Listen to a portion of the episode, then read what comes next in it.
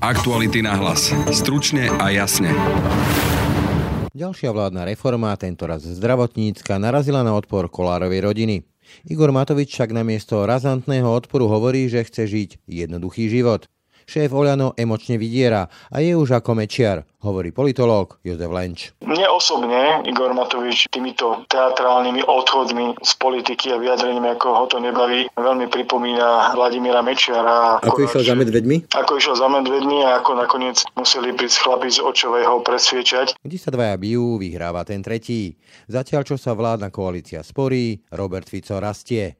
Môže sa teda stať už po štvrtýkrát premiérom? A ak áno, prečo? Primárne je to množstvo chýb, ktoré robí súčasná vládna koalícia. Súčasne je to nabehnutie na takú strašiacu konšpiro agendu, ktorá má svojich poslucháčov. 216 tisíc obetí, vyše 6 tisíc kňazov a reholníčok v rozmedzi rokov 1950 až 2020.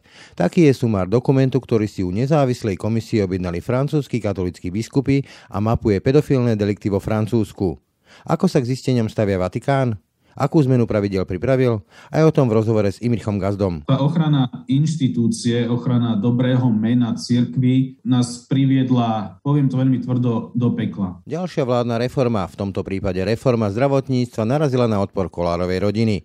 Sme rodina tak po snahe Hegerovej komisie reformovať inštitúty právneho štátu dala opäť nohu do dverí a inokedy výrečný predseda Olano sa namiesto vehementného odporu verejne posťažoval na to, že mu vládnutie jeho slovníkom tak povediac odpadlo od chuti. No a tam, kde vládna koalícia vrší chybu na chybe, rastie opozícia. Ex-premiér Robert Fico, ktorého mnohí predčasom už prakticky politicky pochovávali, stále mýticky povedané z popola ako bajný Fénix a v politických kulároch sa dokonca začína skloňovať aj možnosť, že sa po voľbách opäť ujme kresla predsedu vlády. Alebo platí jazda slovenské porekadlo, že kde sa dvaja bijú zvíťazí tretí a tak zo súboja Kolár versus Matovič či Fico versus Pellegrini víťazne vyjde predseda SAS Richard Sulík? Témy a otázky pre politologa Jozefa Lenča. V druhej časti dnešného podcastu sa bude kolega Jaroslav Barborák venovať téme masového zneužívania v katolíckej cirkvi. Vyše 200 tisíc detských obetí duchovných katolíckej cirkvi. To je ďalšia tragická kapitola fenoménu sexuálneho zneužívania predstaviteľmi rímsko-katolíckej cirkvi, ktoré najnovšie zdokumentovali vo Francúzsku. Jej rozsah a najmä dôsledky budú druhou časťou dnešného podcastu, a to s cirkevným analytikom Imrichom Gazdom. Je štvrtok, 7. októbra. Počúvate Aktuality na hlas. Pekný deň a pokoj v duši praje. Braň Robšinský.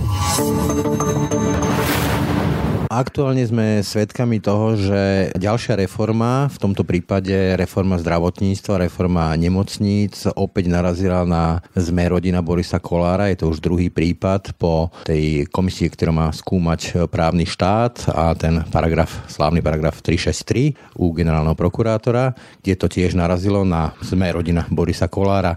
V akom stave sú koaličné vzťahy a prečo rastie opozícia? O tom sa už budeme rozprávať s politologom z Univerzity Sv. Cyrila Metoda teda Jozefom Lenčom. Dobrý deň. Dobrý deň. Pán Lenč, tak tá prvá otázka je jasná, čo sa týka tých e, reforiem. Opäť to narazilo na zme rodina táto koalícia by aj v prípade, že by Boris Kolár bol proti, vysí tak povediať na šnúrke od gatí Miera Kolára a pána Valáška. Čiže mohla by to teoreticky presadiť, ale dá sa hovoriť o tom, že čas reforiem skončil, že sa nepresadia reformy, alebo vidíte tam nejaký priestor ešte na nejaké dohody, ústupky, kompromisy? Myslím si, že čas reform ani veľmi nezačal. Niektoré, najmä v oblasti justície, sa spomínajú ako reforma, ktorá sa už udiala, ale tiež bola do veľkej miery jej priechodnosť, najmä ústavnej, tej časti, ktorá potrebovala ústavnú väčšinu závislá aj od podpory Borisa Kolára, respektíve recipročnej podpory nejakých návrhov ministra Krajňaka a nie je ešte ukončená. Takže z tohto hľadiska je vidieť, že reformná vláda bola len slovne a ukazuje sa, že naráža najmä na problémy v prípade, ak one reformy sa ukazujú byť nepopulárne, na čo akcentujú najmä politické strany, ktorých predstavitelia alebo ktorých idea a hlavne predstavitelia majú blízko k populizmu a to je prípad či už Borisa Kolára, ale povedal by som, že aj čiastočne hnutia Oľano. Takže z tohto hľadiska v takejto konštelácii pri populistických politických stranách robiť reformy je veľmi ťažké a dôkazom toho je tá skutočnosť, že súčasná vláda nejaké reformy neurobila a myslím si, že ani neurobí. Takže odpoveď na vašu otázku jednoduchá je, čas reformy nenastal a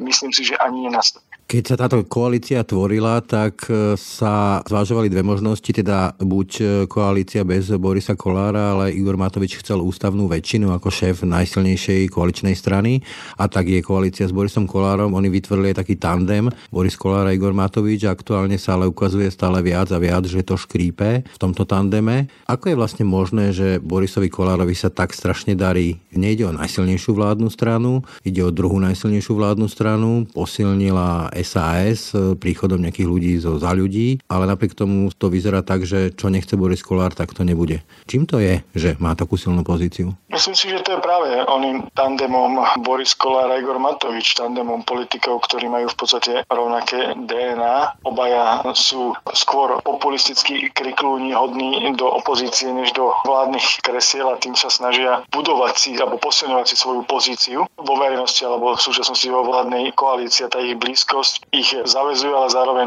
drží pohromade. Takže to je možno to, prečo Boris Kolár navzdory tomu, že všetci vidíme, že je hlavnou brzdou toho, čo si vládna koalícia predsavzala, čo aj Igor Matovič chcel robiť, očistiť spoločnosť od nánosov špiny z minulosti, sa to nedarí. Vidíme to všetci. Navzory tomu Igor Matovič sa možno občas silnejšie vyjadri, ale dlhodobo tvári, akože je všetko v poriadku. Takže z tohto hľadiska si myslím, že tým kľúčovým spojivkom medzi nimi a tým, čo dovoluje Borisovi Kolárovi robiť politiku, ako robí, je práve tá ideová a povedal by som, že až emočná blízkosť medzi, medzi ním a Igorom Matovičom. Predsa len, ale na tých koaličných radách tam sedia vlastne traja voči tomu Borisovi Kolárovi, napriek tomu to vyzerá tak, že vždy to uhrá to, čo on chce. Čím to je? Je tam traja proti, ale možno to v končnom dôsledku vyzerá ako jeden proti trom a ten jeden nie je Boris Kolár, ale skôr Richard Sulík, pretože ak tam máme Igora Matoviča, ktorý, ako som spomínal, má veľmi blízko k Borisovi Kolárovi tým, ako robí politiku, ako vníma politiku, ako vníma seba. A potom tam máme predsedničku strany, ktorá slovami Igora Matoviča nikdy neodišla z Oľano, tak tam máme v podstate troch rovnakých proti jednému. A môže byť, ale nie sme na tých rokovaniach, takže nevieme, ako to prebieha. Môže byť,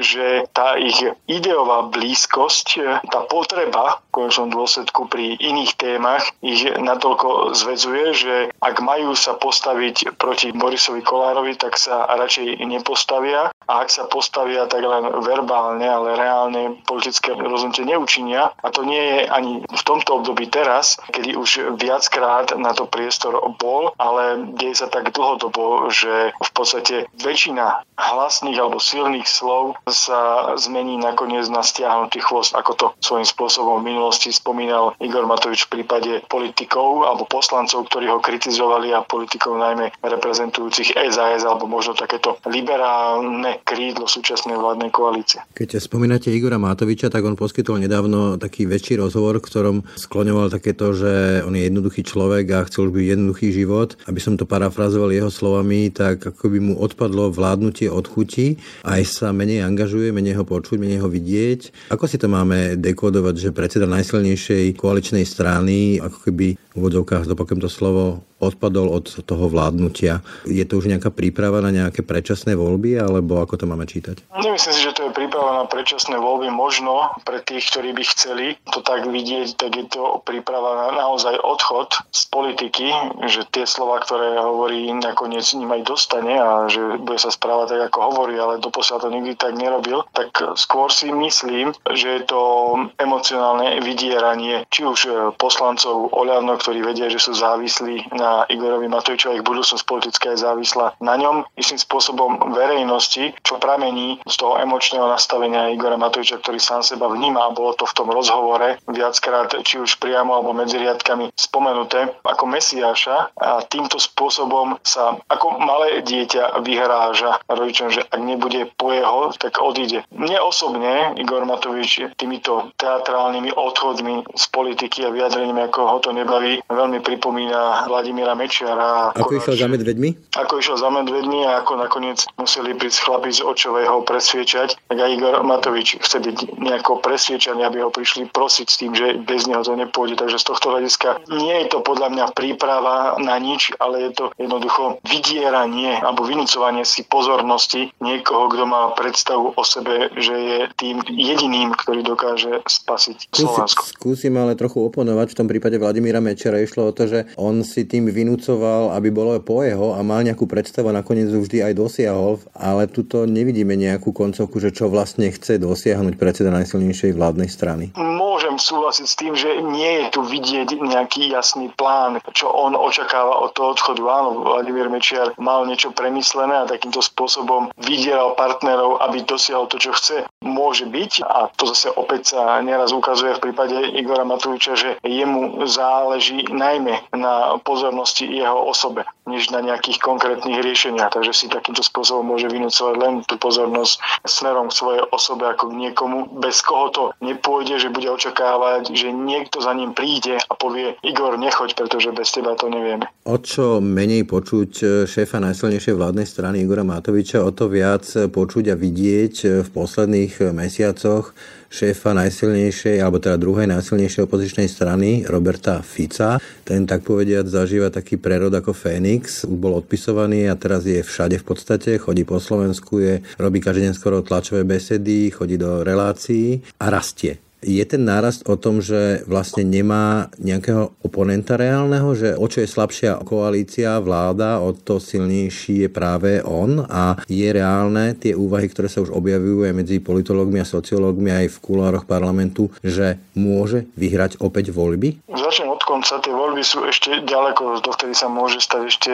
bezpočet vecí, ktoré dnes nevieme prejudikovať, že sa stanú, takže hovoriť o tom, že by mohol vyhrať voľby je predčasné. Samozrejme, samozrejme, ak sa budú nahromadovať tie veci, tak zatiaľ to nazvem veci, ktoré mu momentálne pomáhajú rásť, tak sa to môže teoreticky samozrejme stať. A tie veci, ktoré som spomenul, tak tam by som nezaradil len to, čo ste vy spomenuli, ale myslím si, že primárne je to množstvo chýb, ktoré robí súčasná vládna koalícia. Súčasne je to nabehnutie na takú strašiacu konšpiro agendu, ktorá má svojich poslucháčov na Slovensku Slovensku a vidíme, že vo veľkej miere sa takýmto nielen politikom darí získavať si pozornosť a preferencie sú najmä o pozornosti. Taktiež je to absolútna neschopnosť robiť zaujímavú opozičnú politiku, či už zo strany Petra Pellegriniho, ktorý raz robí tak, inokedy onak, raz sa snaží robiť opozičnú agendu hodnú zahraničných alebo západných alebo etablovaných demokratických opozičných strán, inokedy zrazu zvrtne a používa slovník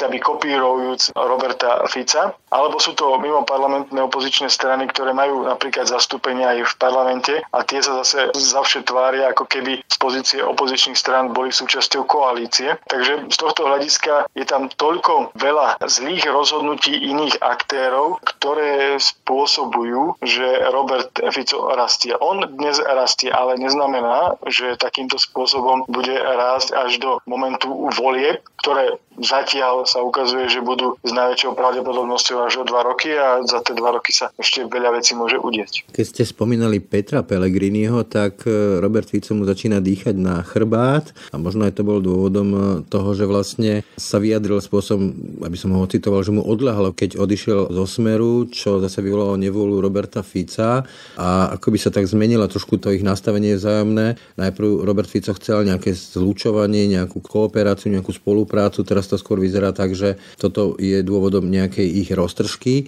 Je to vážna roztržka? Sú to naozaj reálne dve strany opozičné? Alebo je možné, že v pragmatickom zájme vládnutia keď príde po voľbách k rozdávaniu tých žetónov, myslím koaličných alebo rokovania koaličných, tak um, tieto dve strany, alebo Peter Pellegrini a Robert Fico k sebe nájdu opäť cestu ako starí súputníci zo Smeru. Nemyslím si, že tá ponuka, ktorá bola, bola reálnou ponukou. Skôr si myslím, že chcel Robert Fico zahnať Petra Pellegriniho do kúta. Bolo to viac menej v čase, kedy ešte Peter Pellegriniho hlas mal dobré čísla a verejne sa hovorilo o tom, že by po budúcich voľbách mohol byť súčasťou koalície s inými stranami, ergo, že mal relatívne násobne lepší koaličný potenciál než Robert Fico, hoci sa častokrát spája v prípade iných politických strán, najmä hnutia Oľano, ktorý Smer a Hlas spájali ako jednu politickú stranu, tak to znelo aj vo vašej otázke. Myslím si, že Peter Pellegrini reálne uvažoval a stále ešte uvažuje o tom, že by radšej bol v koalícii s niekým iným ako s Robertom Ficom, pretože ak odišiel zo Smeru preto, aby nebol závislý na Ficovi, tak mi príde iracionálne, aby išiel do vlády, v by bol závislý na Ficovi a istým spôsobom musel poslúchať, obzvlášť keď vieme, že Robert Fico je politicky zručný v rôznych agendách, ktoré nemusíme na prvý pohľad vidieť v rámci fungovania politiky. Takže nemyslím si ja, že smer a hlas je to isté. Nemyslím si, že na prvú bude chcieť hlas byť súčasťou koalície, v ktorej by bol smer. Ale ak iná možnosť nebude a voľby by hlas vyhral a bude chcieť po voľbách byť súčasťou vlády, pretože každá rozumne uvažujúca strana chce byť súčasťou vlády po voľbách, tak si vyberie aj možnosť e, so smerom, ale myslím si, že to bude skôr posledná voľba, než nejaká prvá voľba, po ktorej by hlas Peter Pellegrini ako osoba, ale aj ľudia, ktorí hlas vytvorili a ktorí hlas dnes tvoria, že by chceli byť súčasťou nejakej vládnej koalície, v ktorej by museli byť závislí od podpory a dobrej vôle Roberta Fica. Ako sa na Slovensku hovorí, že kde sa dva bijú, tretí vyhráva. V tomto prípade to parafrázujem, že kde sa bije Olano, Peter Pellegrini a Robert Fico, tak možno sa vytvorí priestor preto, aby som parafrazoval sama Marca, že kto zastupuje z jeho otázku, že kto zastupuje tých 2 milióny zaočkovaných. Nemôže to skončiť potom tak, že bude to voda na mlyn pre Sulíka a jeho SAS? Ukazovalo sa už aj počas e, krízy Matovičovej vlády, že SAS rástla, ale stále tam vidíme tie limity. Stále nemal šancu SAS zostať sa cez 15%, to už k potrebným 20 až 25, keď hovoríme o strane, ktorá by mala byť premiérska a ani 25% nestačí na to, aby ste vládli sami. SAS bude potrebovať vždy niekoho v koalícii a tam si myslím, že narazí kosa na kameň, keď sa bude musieť SAS vyjadriť s kým áno, s kým nie. Ak som počúval ostatné vyjadrenia Richarda Sulíka, s kým nechce byť vo vláde, tak sa obávam, že hoď by im tie konflikty mohli pomáhať v raste preferencií, tak sa môže SAS ocitnúť situácii, že jej nezostane vôbec nikto, s kým by mohli reálne budúcu vládu poskladať. Takže ak ak to bude víťazstvo, tak by to mohlo byť kľudne aj Pirhovo víťazstvo tejto strany. Takže vlastne všetky scenáre sú otvorené a nevieme ešte dnes prejudikovať, kedy budú voľby a prípadne kto by mohol potom vládnuť. Nevieme, kedy budú voľby, nevieme, kto by mohol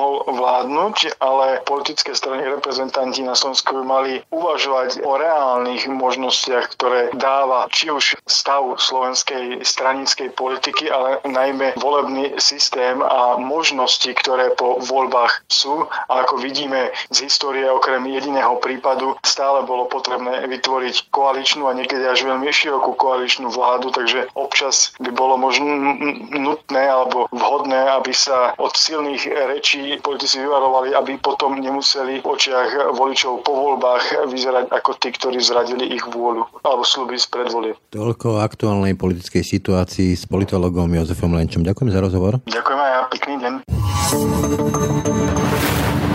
Po Spojených štátoch, Číle, Írsku, Austrálii a Nemecku, Francúzsko.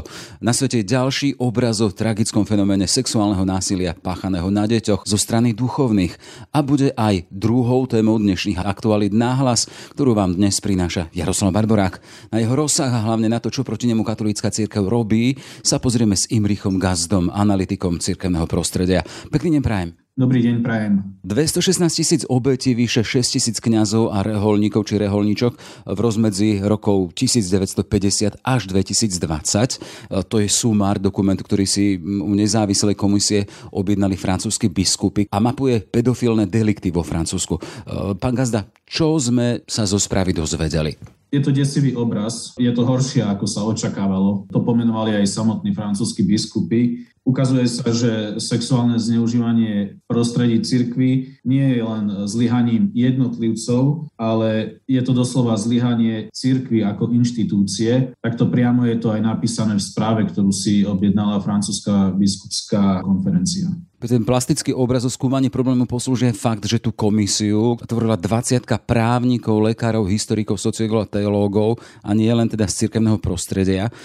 Vážny problém pedofilie v radoch duchovných tak mal široké a odborné pokrytie, ale ak ten francúzsky prípad zasadíme do kontextu ďalších správ, či už zo Spojených štátov, Číle, Írska, Austrálie, Nemecka, kde všade sú takéto podobné správy, môžeme prísť k záveru, že ak by sa podobné komisie zriadovali od krajiny k Ukrajine, obraz by bol ešte hrozivejší? Takéto správy si objednávajú nielen jednotlivé biskupské konferencie, ale aj jednotlivé diecezy. Snažia sa pomenovať vlastne, čo sa stalo, v akom rozsahu sa to stalo a prečo sa to stalo. Jedným z tých záverov, a je to aj prípad Francúzska, je ten, že je potrebné otvoriť e, prostredie cirkvy, najmä záležitosť e, kontrolných mechanizmov aj ľuďom mimo kléru. To znamená, aby tam bolo prítomných viac lajkov, aby tam bolo prítomných e, viac žien, aby sa zvýšila tak sila kontroly aby sa zvýšila transparentnosť. Napokon myslím, aj z tohto dôvodu si biskupské konferencie vypracovanie týchto správ objednávajú od externých firiem, od externých právnych firiem, od, od auditorských spoločností, aby naozaj ten e,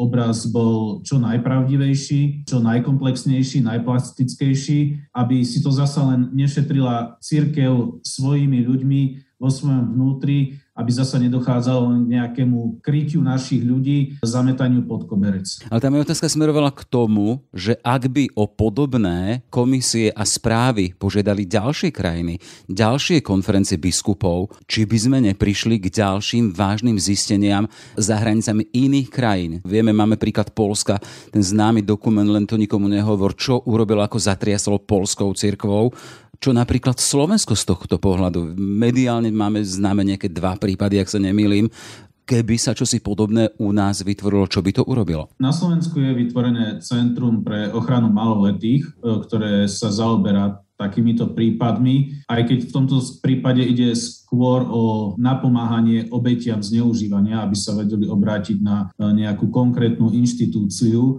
respektíve nielen e, samotné obete, ale aj ľudia, ktorí majú podozrenie, že v ich okolí dochádza k zneužívaniam. Myslím, že aj z iných krajín a z iných dieces e, budú postupne prichádzať ďalšie hrozivé správy, pretože podobné audity si nechávajú vypracovať aj iné biskupské konferencie, aj, aj iné diecezy. Dôležité je, aby sme pomenovali tú minulosť, ale aby sme neostali len pri tom. Aby sa jednoducho nastavili prevenčné kritéria, aby sa zabranilo tomu, aby k takýmto situáciám opätovne dochádzalo a aby boli prijaté a najmä aplikované jasné postupy pri prešetrovaní takýchto prípadov. Myslím, že v tomto môžeme vidieť výrazný posun. Za uplynulých 20 rokov prvé takéto pravidlá nastavil Jan Pavel II ešte v roku 2001, odtedy uplynulo 20 rokov. E, tie pravidlá sa neustále sprísňujú. Povedal by som, že za pontifikátu pápeža Františka sa až drakonicky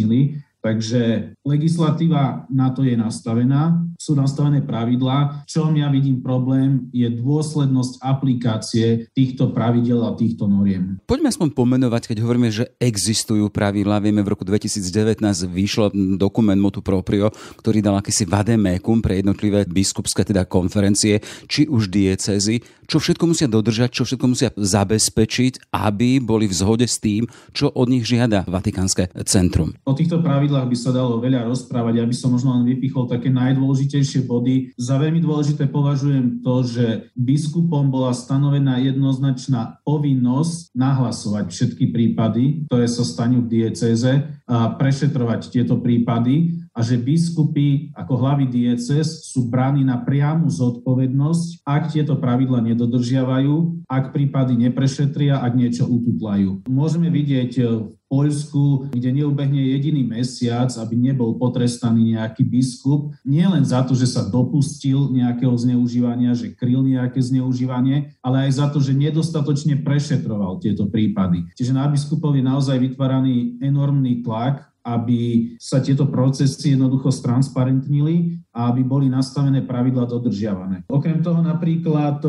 boli rozšírené e, doby premlčania od doby, kedy došlo k zneužívaniu. Takisto, pokiaľ sa nemýlim, tak napríklad slovenský trestný zákon zakazuje e, sexuálny styk s osobou mladšou ako 15 rokov. Kanonické právo zakazuje sexuálny styk s osobou mladšou ako 18 rokov. Takže jednoducho na rôznych úrovniach sú tie pravidlá sprísňované a jednotlivé biskupské konferencie sú zaviazané k tomu, aby si aj oni pripravili vnútrocirkevné normy pre jednotlivé krajiny. Takže napríklad aj takto na Slovensku bol vytvorený kódex pastoračného pracovníka, teda isté pravidlá a kritériá, ktoré musia dodržiavať e, katechéti, kňazi, osoby pracujúce s deťmi v cirkevnom prostredí a takisto bola vypracovaná ešte v roku 2014 aj smernica konferencie biskupov Slovenska, ako postupovať, aké kro- konkrétne kroky podniknúť v prípade, že dôjde k podozreniu zo sexuálneho zneužívania. Ja ešte dodám jednu vec, teda s tou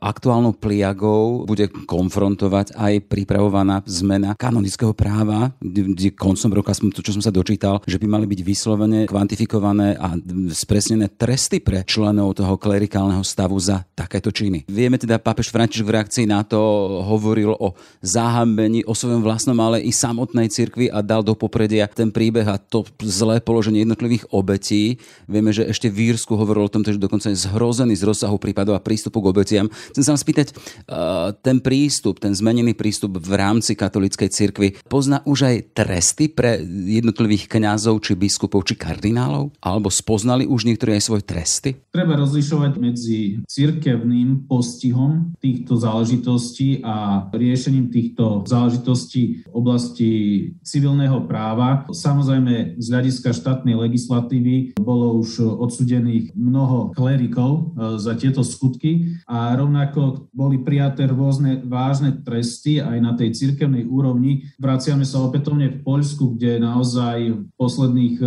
mesiacoch došlo k potrestaniu viacerých biskupov. Takým e, najvážnejším trestom trestom e, bol postihnutý 92-ročný kardinál Gulbinovič, ktorý krátko aj na to zomrel. Jedným z tých trestov bolo to, že napríklad nemôže, nemohol byť ani pochovaný v katedrále, e, čiže bol mu odopretý aj taký posmrtný honor. Čiže naozaj tu môžeme vidieť, že, že tie tresty sa netýkajú len nejakého rádového kléru, ale Vatikán veľmi tvrdo postupuje aj v prípadoch tých najvyššie položených, čiže v prípadoch e, kardinálskeho zboru. Ak by sme hovorili a dotkli sa trošku prístupu zo strany e, predstaviteľov cirkvi. Zaujímavý príklad prichádza z Českej republiky. E, redakcia Seznam správy, tam má už aj nejaký čas podcast, ktorý sa volá Vestínu celibátu, e, ktorý prináša konkrétne prípady zneužitých. A v reakcii na vypočuté podcasty sa im prihlasilo 30 nových obetí. A tu ma zaujal ten taký rozdielný prístup duchovných. Napríklad kardinál Duka, pražský kardinál, hovoril o diskreditácii zo strany tvorcov tohto podcastu pričom mladý plzenský biskup a niekdajší hovorca českých biskupov Tomáš Holub v reakcii na podcasty reaguje, že k prípadom sa musíme vrátiť a skúmať, čo máme robiť inak. Nie je to obraz starého a nového prístupu? Tá ochrana inštitúcie, ktorú stelesne nejakým spôsobom kardinál Duka versus ochrana a súcit s obeťami? Tá ochrana inštitúcie, ochrana dobrého mena cirkvy nás priviedla, poviem to veľmi tvrdo, do pekla.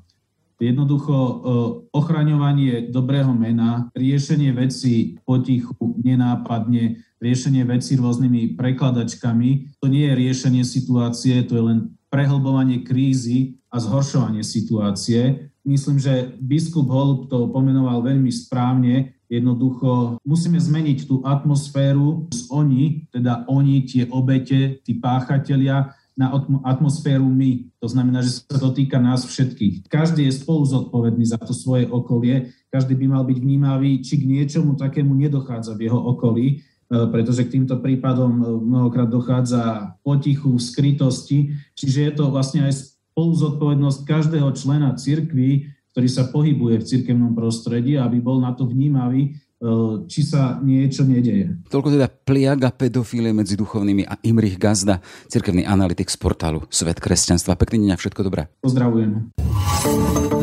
Aktuality na hlas. Stručne a jasne.